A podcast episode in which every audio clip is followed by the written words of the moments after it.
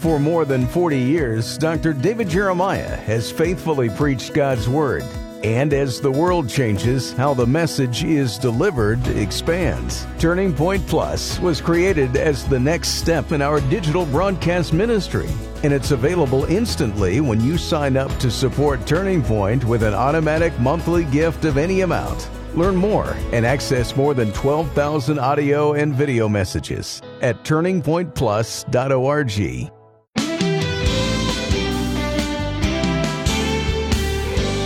Times of rest, refreshment, and abundance are blessings in your faith walk.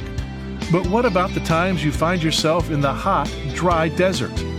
Today on Turning Point, Dr. David Jeremiah returns to Psalm 63 and shares how King David walked with God through the desert of his life and how that is a blessing too. To introduce the conclusion of his message, A Desert Psalm, here's David.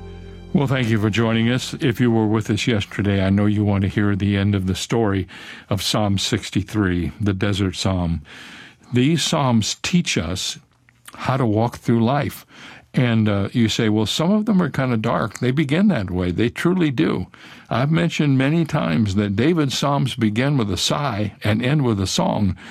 And uh, that's kind of how life is, too. We have these difficult times we go through. And in the midst of it, we find that God is there. And as I've said often, God is enough. We praise Him, we worship Him, we see Him high and lifted up. And the problems that we experience fall into perspective. We'll get to part two in just a moment. But before we do that, a quick reminder that the resource for this month is a beautiful uh, padded cover gift book called Sleep on This. It contains 100 readings for you to read right before you go to sleep at night. There's a QR code on every off page that you can click on, and somebody will read it to you if you want them to. It'll come through your phone. Um, these readings are really helpful, and in a world where people continually are talking about how hard it is for them to sleep, here's something that might give you an edge up on how you deal with life every day. So ask for your copy of Sleep on This when you send your gift to Turning Point this month. Let's talk about Psalm 63. C.S. Lewis has written a wonderful expression on the Psalms called Reflection on the Psalms. If you enjoy reading the Psalms and you ever find the book by C.S. Lewis, it's worth having because he writes about the Psalms as no one else I have read. And he made this comment about David's hunger for God. He said, The poets in David's day knew far less reason than we do for loving God. They did not know that he offered them eternal joy, still less that he would die to win it for them. Yet they express a longing for God, for his mere presence, which comes only to Christians in their best moments. When we've been isolated by trouble or difficulty, then that hunger and that cry for God becomes so paramount. What a graphic picture the psalmist is painting for us in the early verses. The dry and thirsty land that surrounds him physically is the picture of his soul without God. He has lived long enough to discover that the world, even the palace, is a desert place of disappointment and discouragement and defeat and would not bring him pleasure. Someone has made this very valid analogy that Satan doesn't know anything at all about pleasure. His specialty is amusement. Only God knows anything about pleasure. How many of us have learned the hard way that when we've been seeking after pleasure, what we end up with is amusement? Pleasure comes from God. In fact, the psalmist writes in Psalm 16:11, "You will show me the path of life. In your presence is fullness of joy. At your right hand are pleasures forevermore." True pleasure comes from knowing God and knowing that we are known of God and being at rest in his presence. Then David makes a very important decision about God in this section. In verse 2, he says, So I have looked for you in the sanctuary to see your power and your glory. Now, in order to understand this, I have to fill in a little empty place about the story of David as he's fleeing from Absalom. The record tells us that as he was leaving the city, unknown to him, Abiathar and some of the priests, Zadok, had gone back into the sanctuary where the Ark of the Covenant was kept. And without David's permission, they had put the iron bars through the rings and they had lifted the Ark of the Covenant on their shoulders. And when they got out of the city and were crossing the Kidron Valley, David realized that they had taken the Ark of the Covenant from the city of Jerusalem and they had brought it out into the wilderness where David was fleeing from his own son. Now, if you study the Old Testament, you know that the Ark of the Covenant was a very important piece of furniture in the tabernacle, for it represented the visible, tangible, almost touchable presence of God. When the ark was stolen, Israel was in great disarray. The presence of God was symbolized by the Ark of the Covenant. And I don't know about you, but if I'm David, if ever there was a time in my life when I wanted the Ark of the Covenant going along with me into the wilderness, wherever I would go, this would have been the moment. I'll take all the help I can get, thank you. But I want you to read with me what happened from 2 Samuel chapter 15. Notice what it says. There was Zadok also and all the Levites with him bearing the ark of the covenant of God, and they sat down the ark of God. And Abiathar went up until all the people had finished crossing over from the city. Then the king said to Zadok, Carry the ark of God back into the city. If I find favor in the eyes of the Lord, he will bring me back and show me both it and his dwelling place. Therefore, Zadok and Abiathar carried the ark of God back to Jerusalem, and they remained there. Now, isn't that a strange thing? Would you have done that? I don't know if I would have, frankly, in the situation that David found himself in. I think I might have said, just bring the ark. We'll let it trail along with us wherever we go. We need the presence of the Lord. But David sent it back to the city because he knew, first of all, that's where it belonged. And secondly, David needed more than the token presence of Almighty God he needed the actual presence of Almighty God. He sent the visible representation of the presence of God back with this statement in his heart If God wants me to be all right with this, I will be, and if He doesn't, I won't be. But what I need now is not the Ark of the Covenant. I need Almighty God Himself to descend upon this encampment and be with me through this wilderness experience. How many of you have been there? You've gone through this experience and you don't need somebody to give you something to hang around your neck. You need Almighty God to be there with you in His presence in the midst of it. So he makes this decision and he sends the ark back and he goes out into the desert with the promise of God's presence. In the third verse of the psalm, we see David's delight in God. He said, Because your loving kindness is better than life, my lips shall praise you. David's life is hanging in the balance, and yet he realizes that true life is only found in God. And he says to the Lord in his prayer, Lord God, you're better than life to me. Your loving kindness is better than life to me. How many of you know why God's loving kindness is better than life? It's better than life because it extends beyond life, doesn't it? As we know it here. You know, what a picture this is of the heart of David. Made a lot of mistakes in his life. He was a human leader. And yet, the one thing that is consistently true of him was that he was a man after God's own heart, and when the pressure was on, he grabbed hold of his relationship with God with both hands, and he sought after God with all of his heart. During my illness, people ask me some interesting questions. Sometimes ask me if I was afraid. And I said, No, I was scared to death. And that's the honest truth. A couple of people asked me if I cried. And I wanted to tell them it was none of their business, but that's not a godly thing to do. And up until a period of time after the procedure, I could have said, you know what, I didn't cry. Kind of knew what was coming, and God prepared me for it. But there was one day when I cried. And I'm not happy about telling you about my tears, but it serves a very important point here, so let me tell you about it. It was Easter Sunday. Donna and I were holed up in a hotel in Del Mar, California for the outpatient stem cell transplant program at Scripps Clinic. probably the lowest time in the experience. Just happened to be that weekend. And I was feeling lousy. But it was Easter. It was Easter Sunday. So I got up early and I made my way out into the little living area. And I felt I'm going to sit down and turn on the television and find something to encourage me on this Easter Sunday. There was Easter music and great pageantry and worship. And I turned it on and I started to watch it. And then, almost without any knowledge that it was coming, I began to sob convulsively. I was embarrassed. Donna came in from the other room and she said, Are you all right? And I said, No, I'm not. I said, I want to be in church. I don't want to be here. I don't belong here. I belong in church.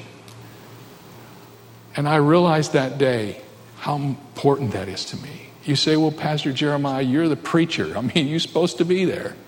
Oh, it's beyond that. And it's not just to preach.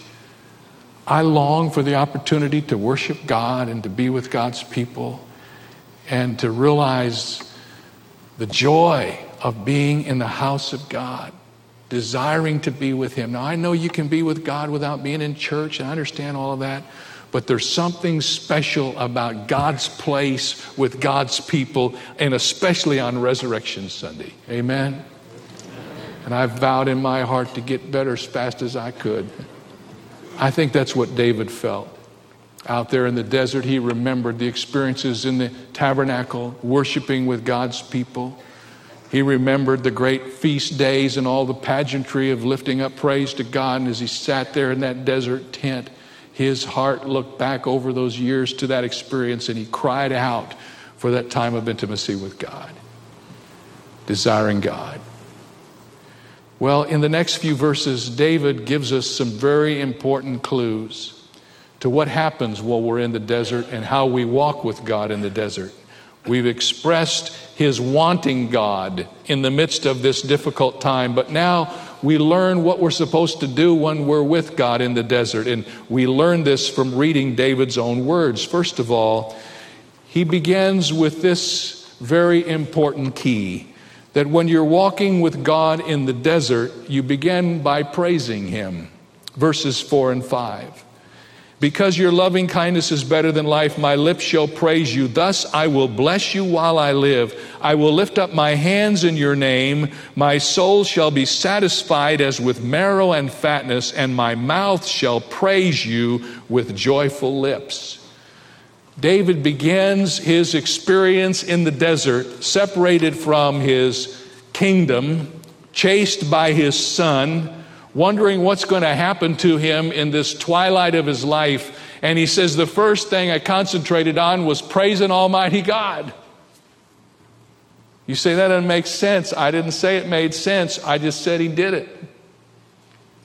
And when you get into a situation, you discover that a lot of times the things that other people say don't make sense are the very things that God draws you to do. And how many of you know when you begin to praise God, even in the desert experience, things begin to change in your own heart and in the matter of perspective? In fact, this whole psalm teaches us how David praises God. He tells us that as long as he lives, he's going to praise the Lord. And you almost have the sense in his note that he doesn't know how long he's going to live, but he says, Lord, for how much life you give me, I'm going to praise you. And in Psalm 104, verse 33, there's another echo of that very thought. I will sing to the Lord as long as I live. I will sing praise to my God while I have my being. In other words, Lord, whatever breath you give me, I'm going to give it back to you in praise. And if you go through this psalm, it teaches you how to praise the Lord. There are seven different ways to praise God in the first six verses of Psalm 63. Let me show them to you quickly. First of all, we praise Him with our lips.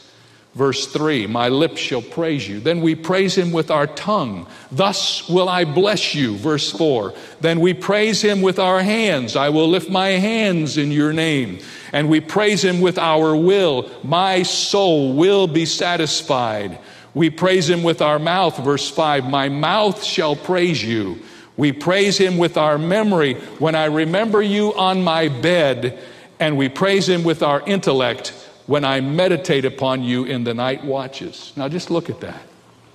With your lips, your tongue, your hands, your will, your mouth, your memory, your intellect, in the midst of the desert experience, what do you do, friends? You praise God. You say, Well, Pastor Jeremiah, how do we go about doing that? If you're not learning that, then we're not teaching very well. But I'll tell you something you can learn to praise God in the midst of difficulty, and it will make all the difference in the world, not only to God, but to you. Praising God. And then the next thing we learn that David did is in verses 6 and 7, he began to picture God. And I'm not talking here about visualization in the worst sense of the word, but notice what he says in verse 6. When I remember you on my bed, I meditate on you in the night watches because you have been my help. Therefore, in the shadow of your wings, I will rejoice. David was not somebody to toss and turn at night, fretting over things that were beyond his control, and he was in a mess, frankly. But when insomnia drove sleep from his eyes, he had one sure remedy. You know what that was? He would meditate upon God. How many of you have ever had a trouble that's been so troublesome? Now, let's just be real honest about this that you've lost just a little bit of sleep over it. Maybe it's been a child who's wayward, or a business problem that you don't know what to do with, or marriage uh, issues, or whatever, or, or sickness. I don't think ever lost a night of sleep until I got sick, and then I didn't sleep for three nights in a row and I don't even don't know how to explain that. It just happened. what David did when this thing happened was it says he remembered God on his bed and he meditated on him in the night watches. When he would wake up, he wouldn't fret and turn around and wring his hands, but he would just begin to meditate on God and to remember God and to think about what God had done for him.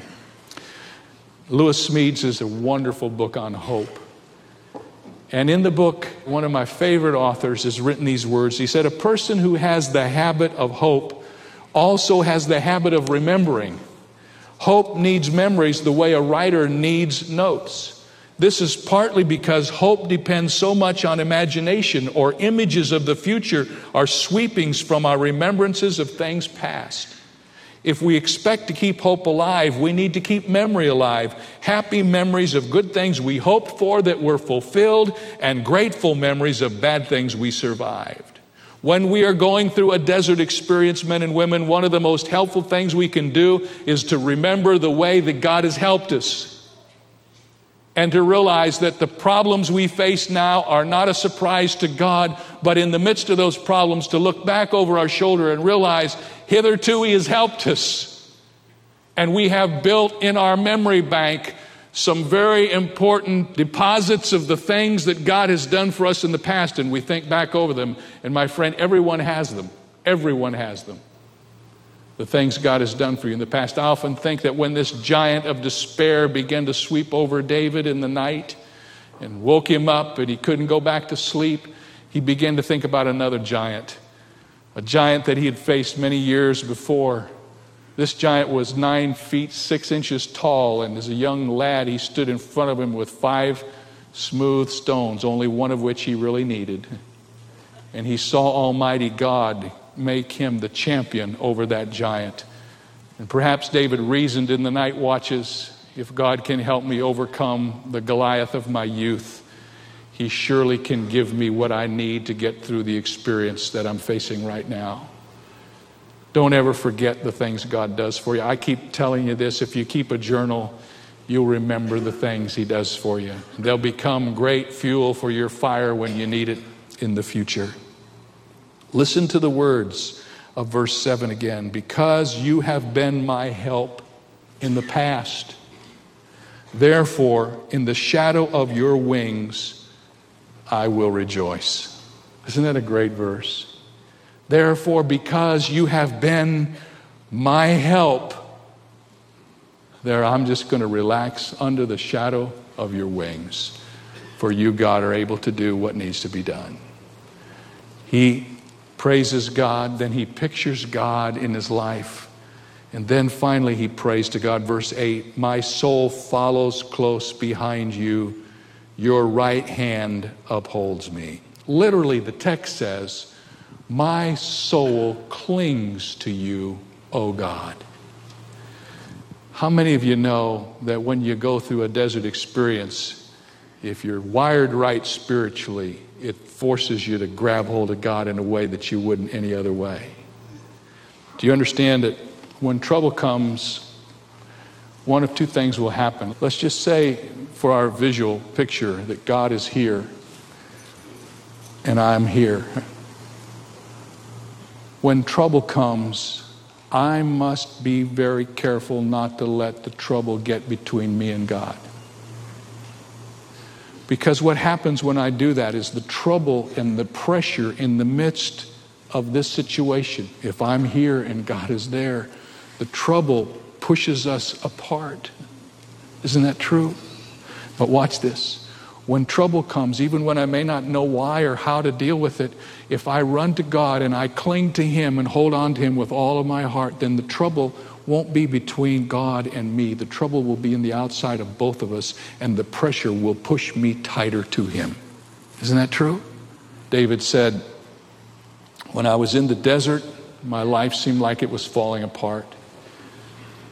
All I knew to do was to hold on to God and to pray to Him.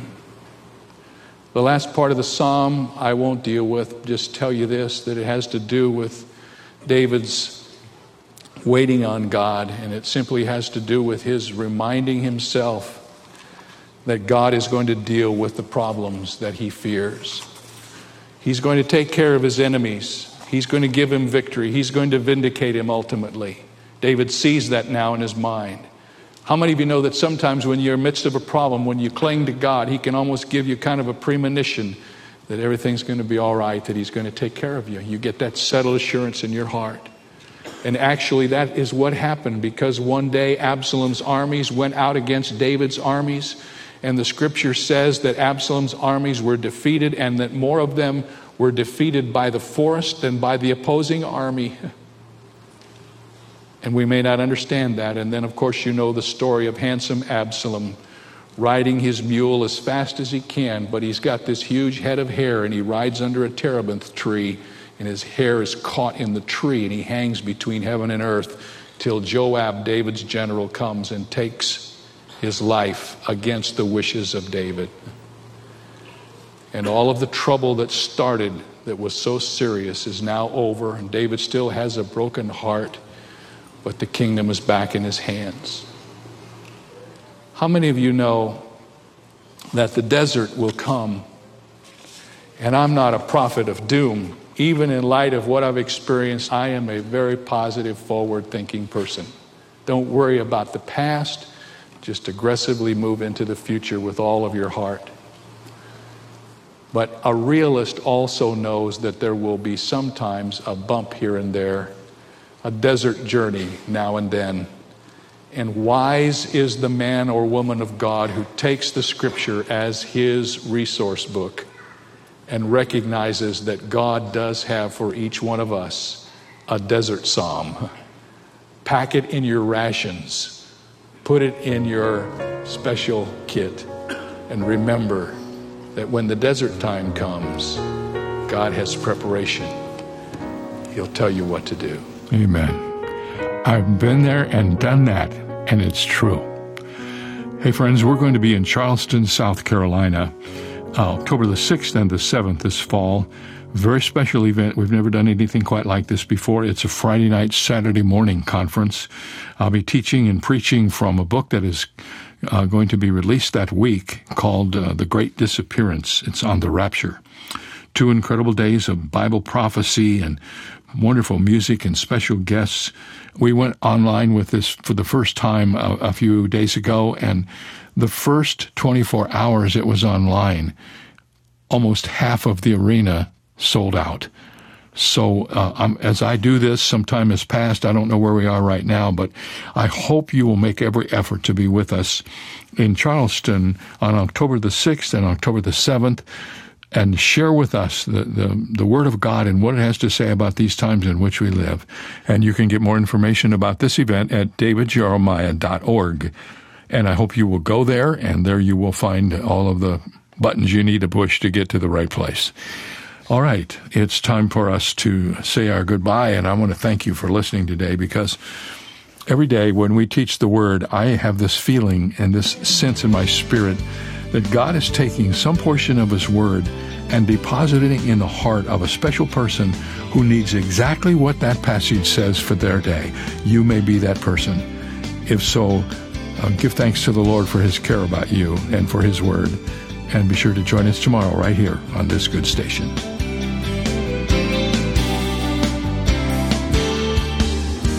The message you just heard originated from Shadow Mountain Community Church and Senior Pastor Dr. David Jeremiah.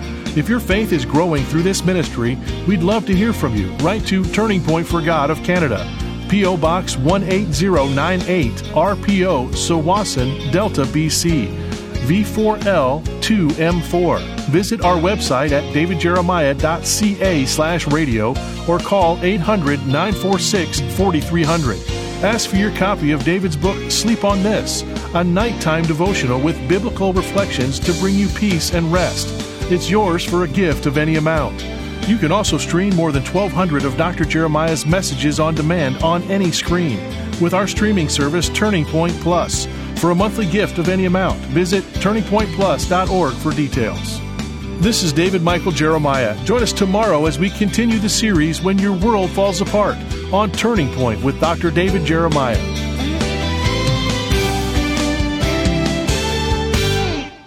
Are you searching for a way to begin each day filled with energy and joy? It starts by saying good night to restless sleep. In his book, Sleep on This, Dr. David Jeremiah provides nightly readings to help quiet our minds and calm our spirits. And when you donate $75 or more to Turning Point, we'll send you a special set that includes this book and material from the series When Your World Falls Apart. Learn more at davidjeremiah.ca. That's davidjeremiah.ca. Take the young ones in your life on an unforgettable journey that will get them excited about the Word of God with the Airship Genesis Kids Study Bible. Then continue the adventure with monthly audio adventures on airshipgenesis.com. Plus, download the Airship Genesis mobile game, where kids will travel back in time to the life of Jesus. Blast off with the young one in your life at airshipgenesis.com. I read about a West Coast doctor who took an informal poll among his patients asking what one thing they desired more than any other. The answer for 87% of his patients was peace of mind.